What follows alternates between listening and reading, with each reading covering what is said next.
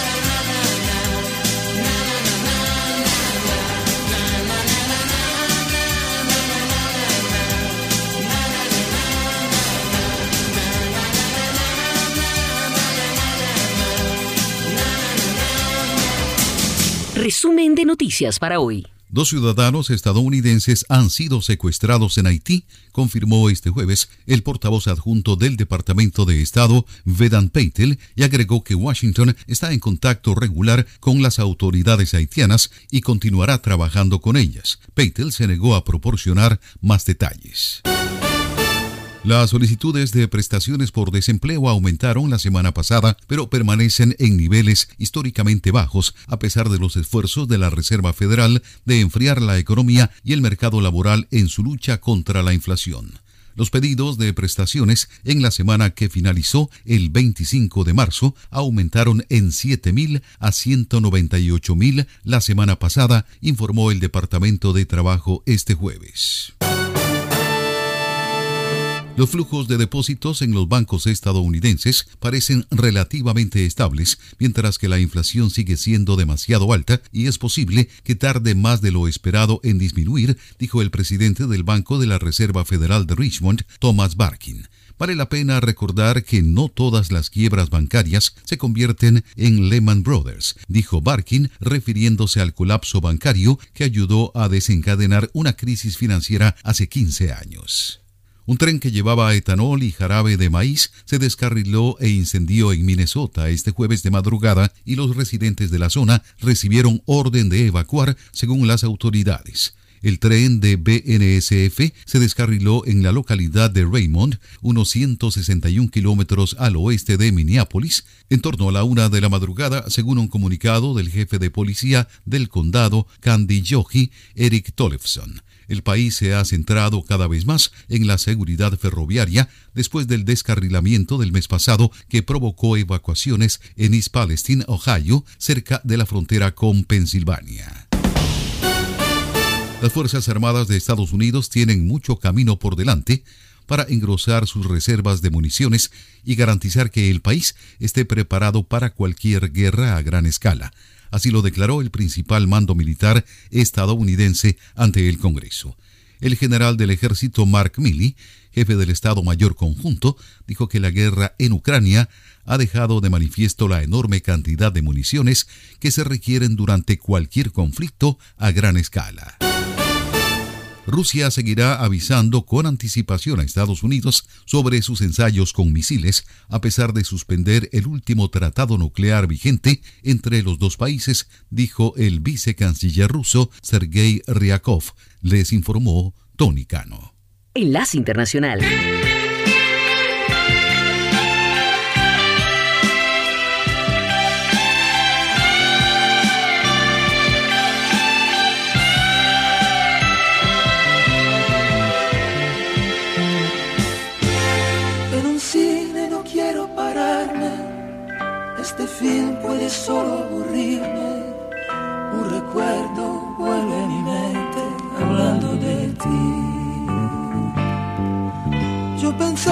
Que fueron bastantes unos días para olvidarte, mas yo siento vivir en mi alma el deseo de ti. Yo repito en cada momento, no se puede jugar con el tiempo sufrir por un recuerdo de amor que no es más amor.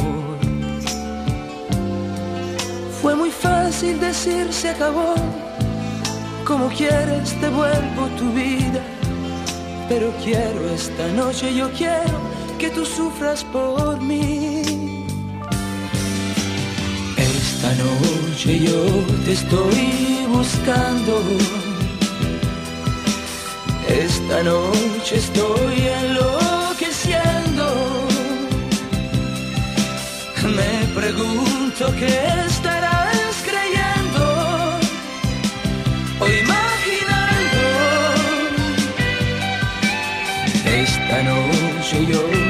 estoy corriendo.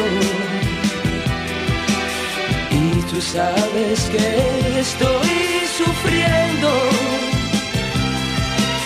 no soporto más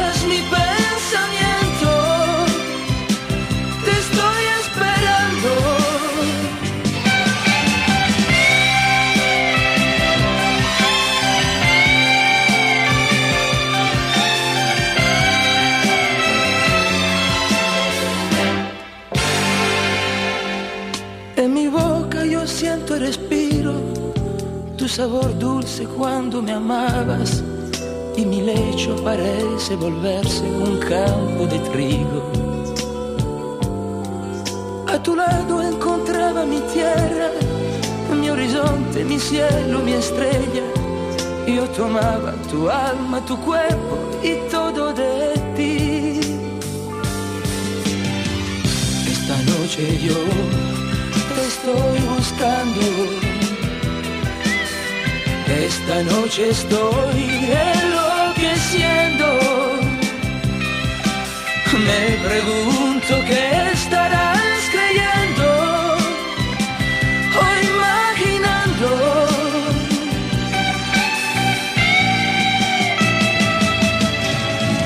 Esta noche yo estoy corriendo. Y tú sabes que estoy soporto más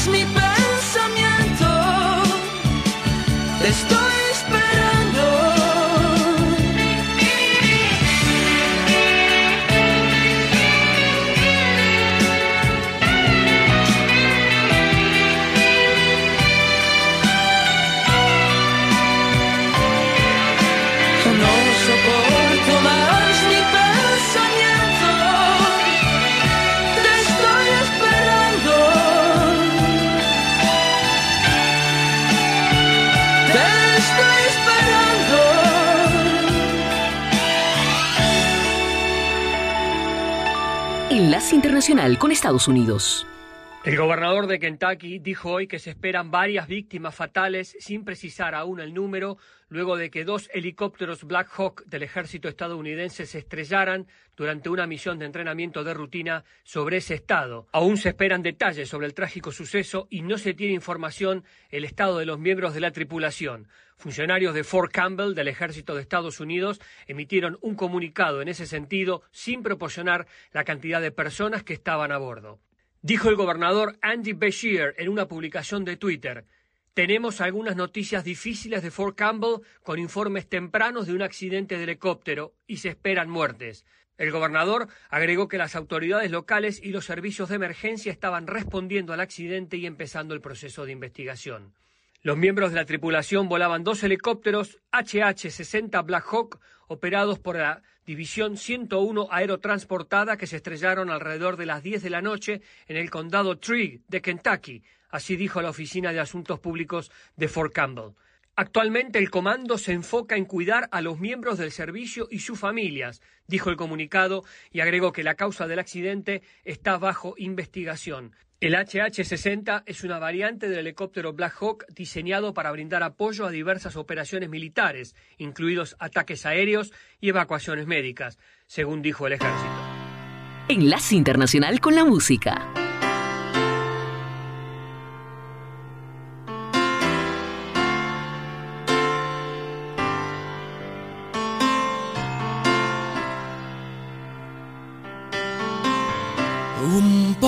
De ti para sobrevivir. Esta noche que viene, fría y sola. Un aire de éxtasis en la ventana.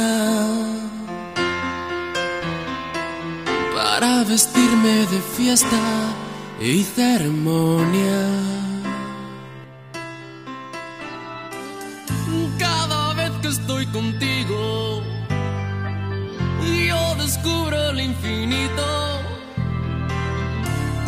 Suelo, la noche se ilumina y el silencio se vuelve melodía y es casi una experiencia religiosa. Sentir que resucito si me tocas, subir al firmamento prendido de tu cuerpo es una experiencia religiosa, o casi una experiencia religiosa. Contigo instante en cada cosa. Besar la boca tuya merece una aleluya. Es una experiencia religiosa.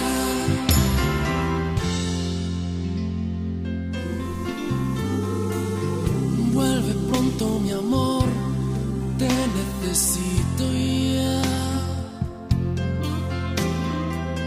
Porque esta noche tan honda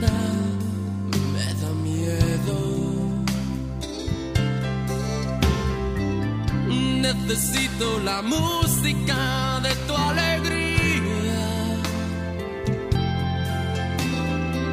para callar los demonios que llevo dentro. Cada vez que estoy contigo y ya no hay sombra ni peligro, las horas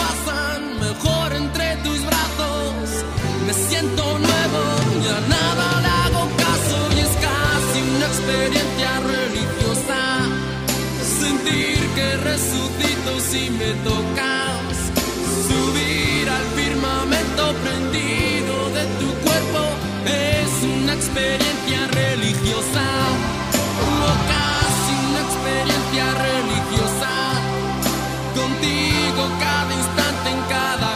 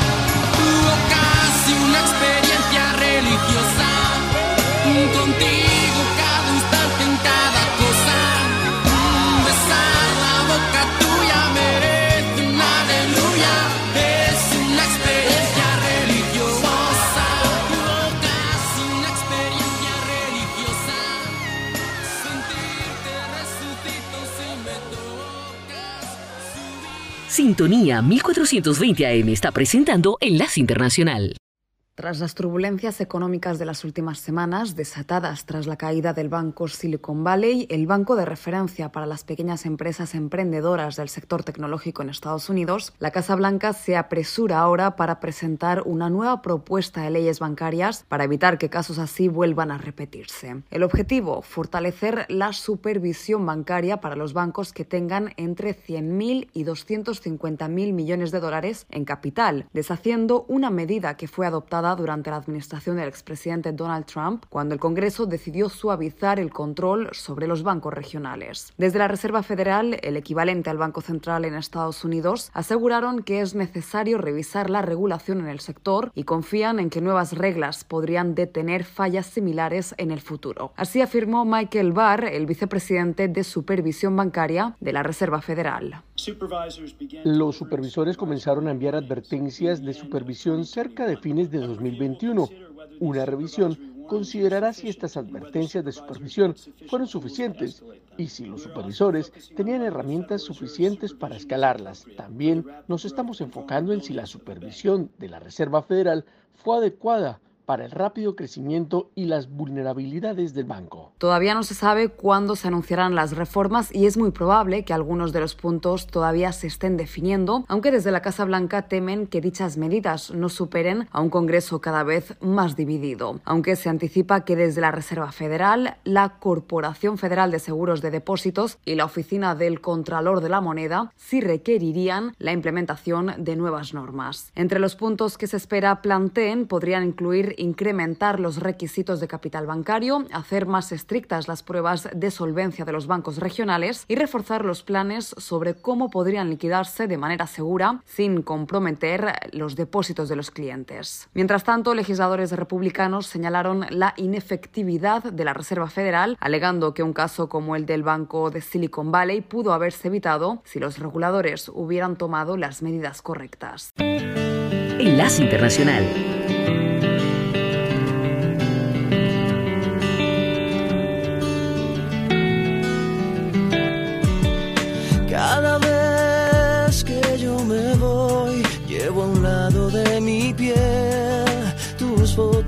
Fotografías para verlas cada vez. Que tu ausencia me devora entero el corazón y yo no tengo remedio más que amarte.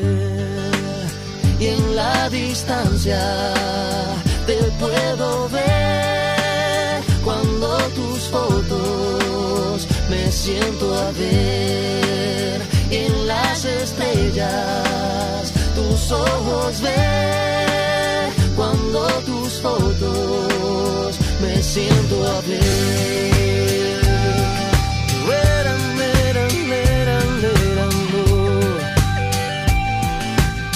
Ven, ven, ven, ven. Cada vez que te busco te vas cada vez que te llamo no estás. Es por eso que debo decir que tú solo en mis fotos estás. Cada vez que te busco te vas y cada vez que te llamo no estás. Es por eso que debo decir que tú solo en mis fotos estás. Cuando hay un abismo desnudo que se pone entre los dos, yo me valgo del recuerdo, casi turno de tu voz.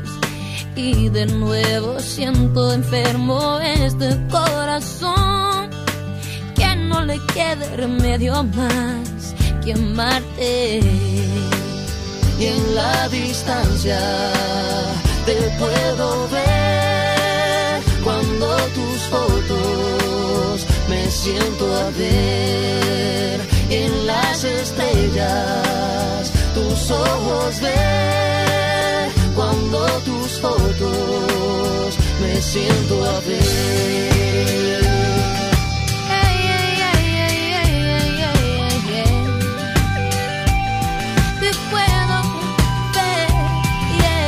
Cada vez que te busco te vas cada vez que te llamo no estás. Es por eso que debo decir que tú solo en mis fotos estás. Cada vez que te busco te vas y cada vez que te llamo no estás. Es por eso que debo decir que tú solo en mis fotos estás.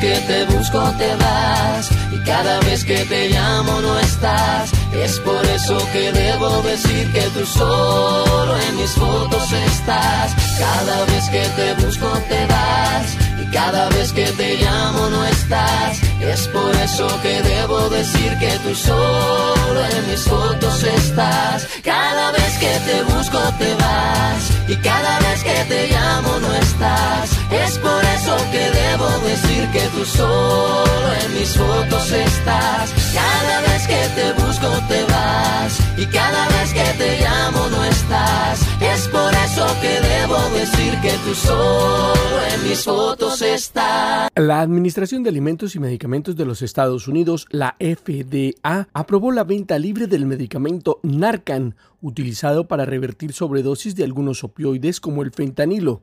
La decisión se da en un momento en el que las muertes relacionadas con sobredosis de drogas en Estados Unidos han aumentado exponencialmente durante los últimos años. La información fue confirmada por la secretaria de la Casa Blanca, Karine Jean-Pierre. La FDA ha aprobado Narcan, una forma de naloxona para venta libre. Esto es una noticia que literalmente salvará vidas. El medicamento puede revertir las sobredosis causadas por opioides como fentanilo y es una herramienta crítica que ha salvado miles de vidas. Y ahora la FDA está haciendo que sea más accesible para más personas en todo el país. La naloxona revierte o bloquea rápidamente los efectos de los opioides, restableciendo la respiración normal, especialmente cuando se administra a los pocos minutos de los primeros signos de una sobredosis. El medicamento, producido por el laboratorio Emergent Biosolutions, estará disponible en los estantes de las farmacias de Estados Unidos y las tiendas minoristas en línea a finales del verano. Sin embargo, aún se desconoce el precio de venta. Por su parte, Noah Krausik, profesor asistente de la Escuela de Medicina Grossman en la Universidad de Nueva York, considera que el aval emitido por la FDA es un paso importante en la prevención de muertes por sobredosis y en conversación con la agencia de noticias Reuters agregó textualmente, creo que es una gran victoria en términos de llevar este medicamento a lugares donde antes la gente no podía comprarlo. La siguiente pregunta ahora es el costo. La aprobación de venta libre de Narcan es una de las varias acciones contra las adicciones a la droga y la sobredosis tomadas por el gobierno del presidente Joe Biden, que además se comprometió a trabajar en la búsqueda de fondos que brinden herramientas que ayuden a combatir este flagelo que cobra la vida de miles de estadounidenses cada año. Las muertes por sobredosis relacionadas con drogas en Estados Unidos aumentaron un 15% año tras año al registrarse un total de 100.000 en 2021, según estimaciones del gobierno. Enlace Internacional.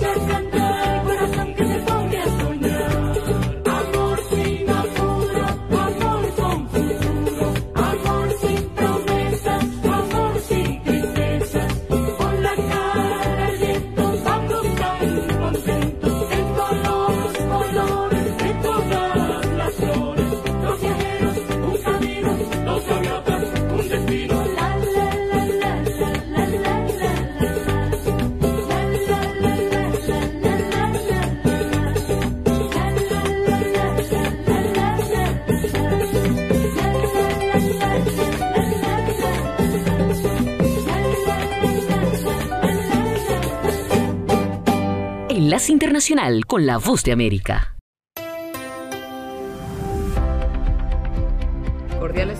Nuestra audiencia, soy Judith Martín y hoy en Conversando con la Voz de América abordamos el tema de las mujeres que se desarrollan en el campo de la ingeniería informática hasta hace poco una profesión que era acaparada por hombres. Y en este mes dedicado a la mujer hablamos con ellas que hacen historia rompiendo parámetros y superando obstáculos. Nuestra colega Carolina Alcalde entrevista a la venezolana Alejandra Stolk, ingeniera de sistemas, jefa de redes y conectividad de la Universidad de los Andes y presidenta del capítulo ISOC Venezuela.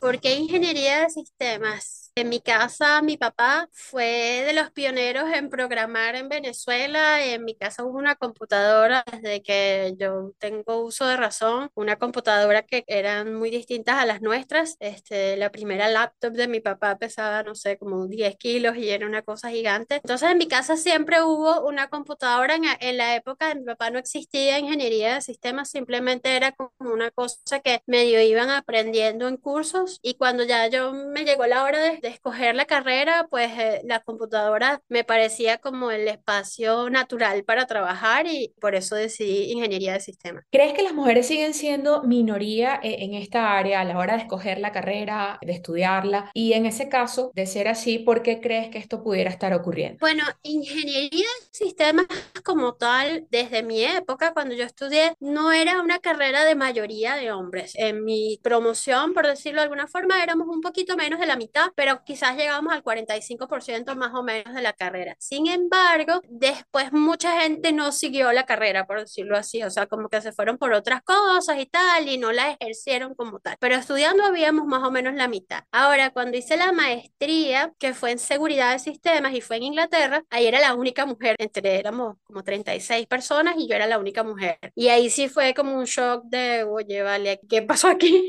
Cogí algo. De hecho, en la entrevista que me hicieron para, para admitirme en la carrera, eh, los profesores estaban así como, bueno, pero tú estás segura de lo que estás escogiendo y tal, esto es un área dura, mucha matemática. Ingeniería de sistemas es una carrera que por poquitas materias es, es mm, puedes sacar eh, matemática pura porque se parece mucho. Para, para programar tienes que conocer mucho de matemática y todo lo que es algoritmos y esas cosas son basados en matemática, entonces es una carrera muy, muy matemática. Me llamó mucho la atención que en Inglaterra les parecía muy raro que una mujer aplicara la maestría. Después me contaron que, bueno, hubo dos o tres este, antes que yo y tal. Entonces era como, como si, ahí sí me sentí como, y era como la mascota del equipo. Para todos era así como, ah, sí, ella es la mujer que está estudiando con nosotros esta carrera loca de, de seguridad, pero cada vez somos más eh, en seguridad sí somos todavía bastante minoría, pero cada vez hay más. Entonces, eh, en el momento en el que hice la maestría fue, fue simpático ser la, como la mascota del equipo para ellos, era así como estás entendiendo y tal, pero,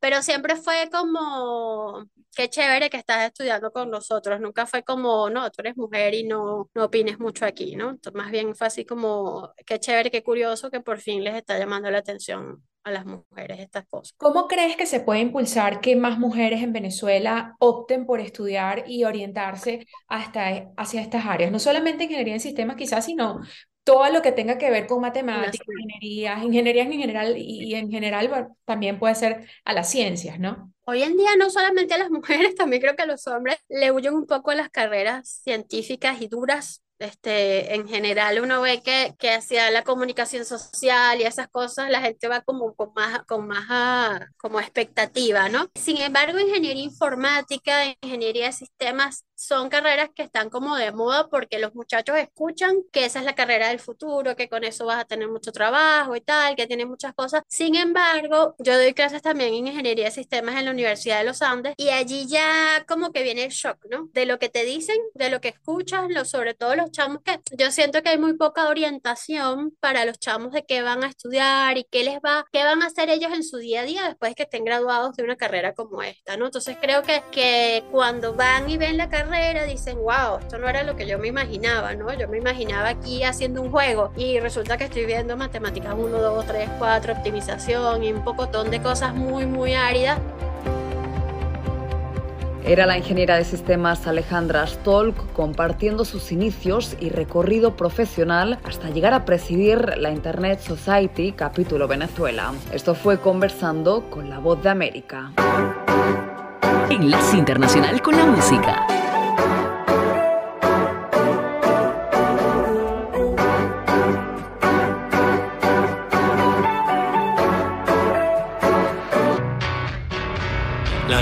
Se escondió, apenas te vio, porque tú brillas más que ella.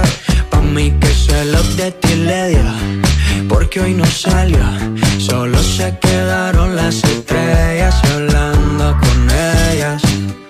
Me dijeron que te ves tan hermosa con esa carita bonita, eres bella.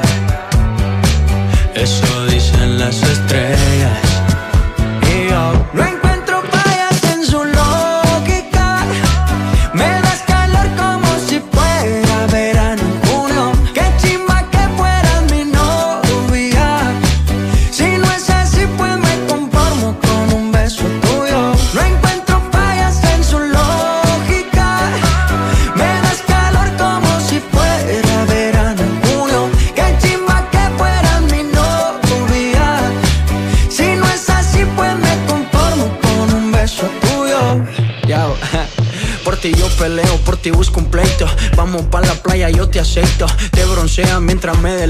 Ojitos celeste, mar de tricks and cake, wow. Contigo no hace falta playa, más porque tú eres mi sol. Ese panticito no falla, amarillo girasol. Y ya, esa vibra tuya, esa energía, se está conectando con la mía. Pues María, ¿quién diría? Baby, tú me hiciste brujería. Las estrellas dicen que será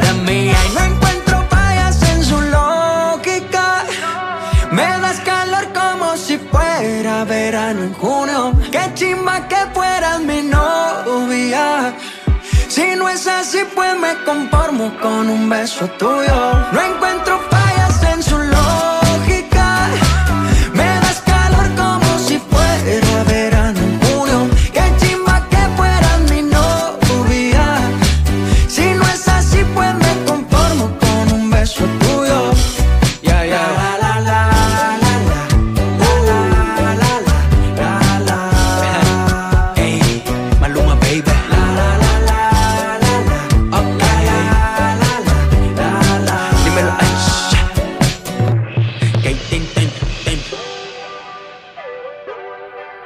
Caracas, Enlace Internacional, por sintonía 1420 AM.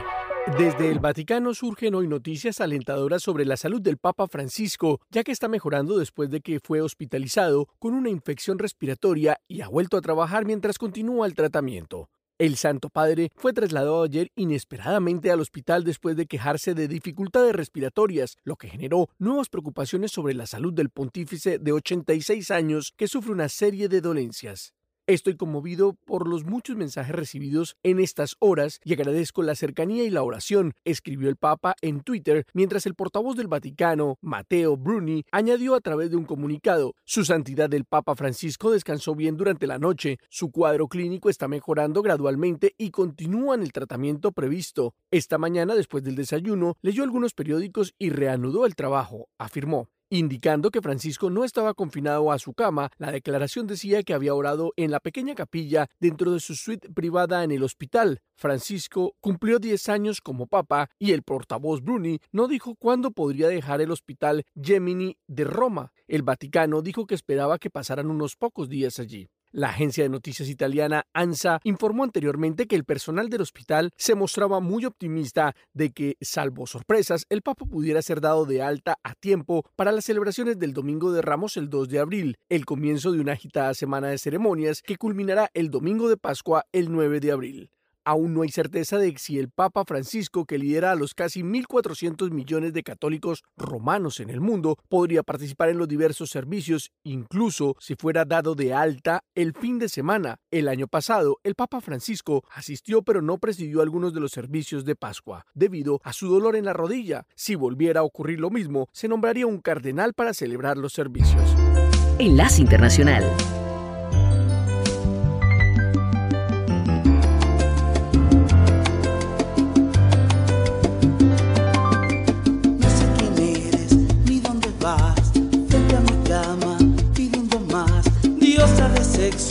Fantasma azul. Entre mis sábanas, manchas de rouge. Ritual de besos, satisfacción. Cuerpo a cuerpo, pidiendo amor. Luego la calma, todo pasó. Nos despertamos,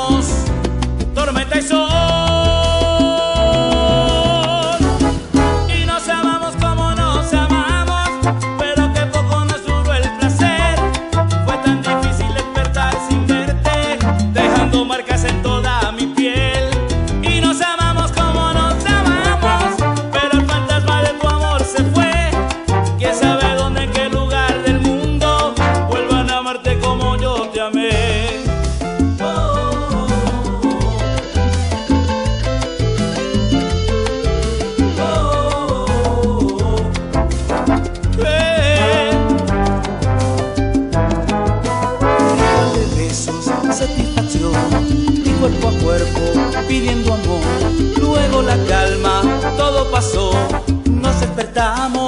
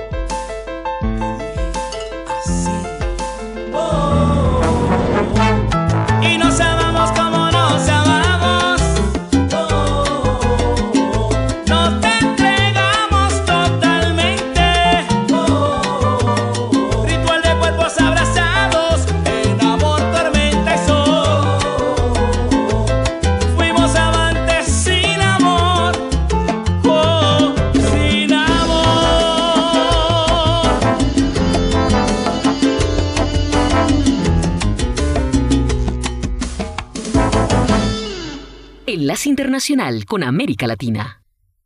Un contundente rechazo desde diferentes sectores sociales y políticos del país despertó el atentado terrorista del ELN contra una unidad militar en el oriente de Colombia, que dejó nueve uniformados muertos y nueve más heridos. Mientras el presidente Gustavo Petro llamó a consultas a sus negociadores de paz con esa guerrilla, el ministro del Interior, Alfonso Prada, advirtió que este tipo de acciones ponen en riesgo las negociaciones e incluso motivar que el gobierno se levante de la mesa. Que se llegue a decidir, pararse o no es una decisión del presidente y los negociadores, pero que queden notificados que esa siempre será una opción. En tanto, Camilo González Pozo, director de la organización Instituto para el Desarrollo y la Paz, calificó de doble moral la actitud del ELN. Hablan un doble lenguaje, mientras en las mesas de conversación dicen que van a desescalar el conflicto, que están en aptitud de reconocer a un nuevo gobierno con lenguaje de izquierda, en la práctica lo que están haciendo es declarándole la guerra. Mientras el jefe negociador del gobierno, Oti Patiño, anunció que exigirán al ELN una declaratoria de cese al fuego para avanzar en las conversaciones, desde la oposición la senadora de ultraderecha María Fernanda Cabal arreció sus críticas contra la administración Petro. La degradación de un gobierno incompetente e incapaz, desde hoy empezó la erosión del gobierno de Gustavo Petro. El presidente Gustavo Petro convocó para el lunes 3 de abril una reunión con el equipo negociador del gobierno para adoptar decisiones frente al futuro de los diálogos de paz con el ELN. Manuel Arias Naranjo, Voz de América,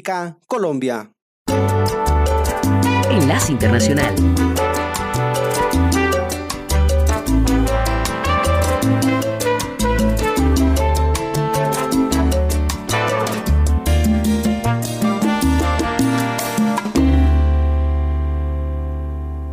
Ay, amor, mirándote a los ojos, sé que eres diferente y sé pareces mucho a lo que yo sueño.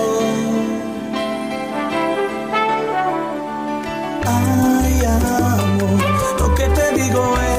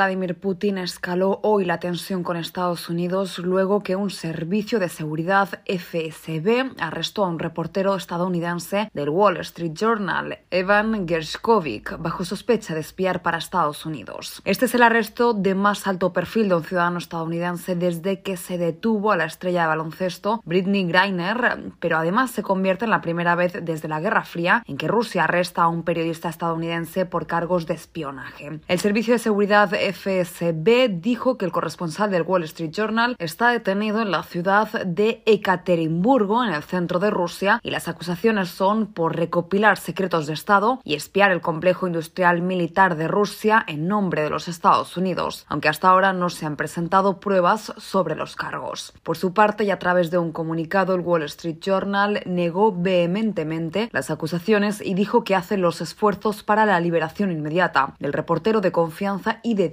para añadir textualmente, nos solidarizamos con todos, en especial con su familia. Esta situación se da en el marco de las declaraciones de Rusia de negarse a dar advertencias anticipadas a los Estados Unidos sobre sus pruebas de misiles o proporcionar datos sobre su arsenal nuclear, una información que es requerida por el acuerdo de inicio de armas nucleares. El presidente Vladimir Putin tomó varias decisiones sobre el tema de las armas nucleares, incluso canceló las inspecciones del Tratado START debido al apoyo de Estados Unidos a Ucrania. Judy Martín Rodríguez, Voz de América.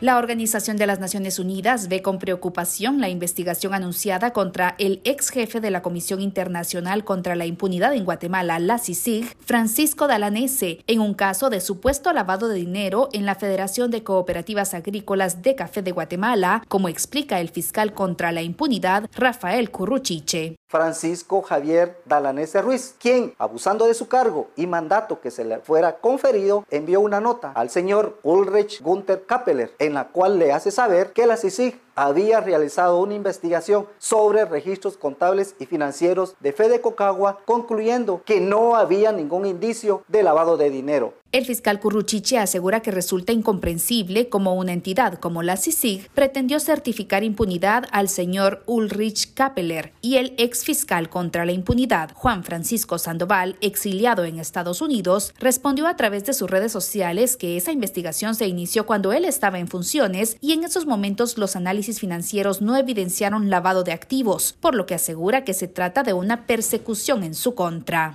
La presentación de los casos a Sodefirife de Cocagua sigue un patrón destinado al fracaso, destruir la imagen del trabajo de la CICIG, de la antigua FESI y en particular mi imagen. Por su parte, el analista Francisco Quesada asegura que se trata de una lucha de poderes. Lo que estamos viendo es esa disputa de quienes están instrumentalizando la justicia y lamentablemente pues este péndulo no sabemos hasta dónde va a llegar y el Estado de Derecho que todos queríamos recuperar pues creo que tendrá que esperar buen tiempo. Según el comunicado de la ONU, el secretario Antonio Guterres expresó que es preocupante el uso del proceso penal como represalia contra quienes estuvieron involucrados en investigaciones y procesos en casos de corrupción. Eugenia Sagastume, Voz de América, Guatemala. Enlace Internacional con la Música.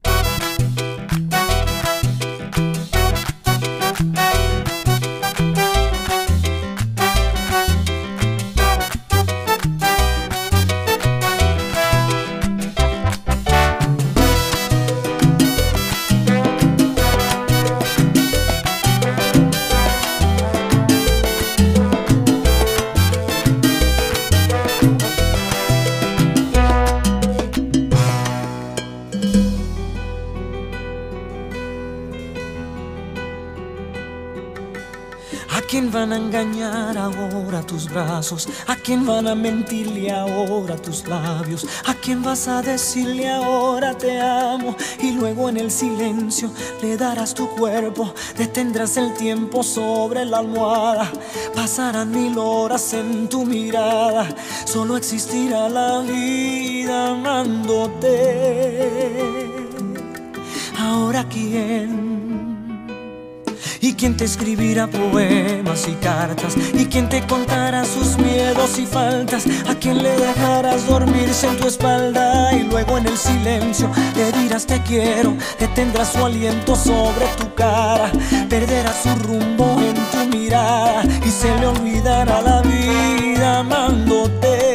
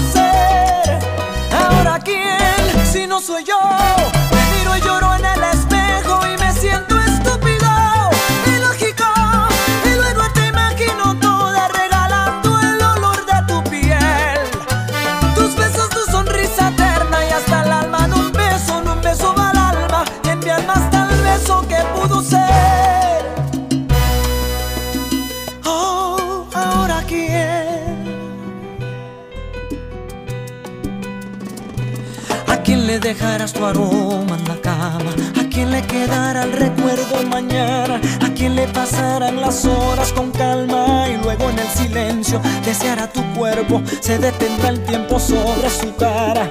Pasarán mil horas en la ventana, se le acabará la voz llamándote.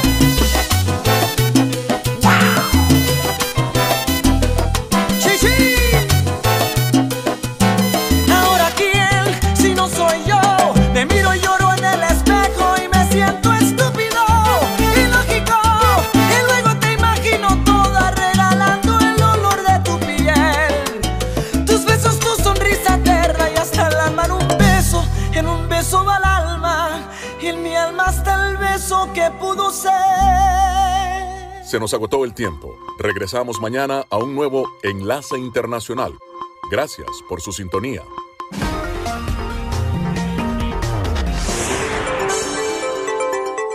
Enlace Internacional www.redradial.co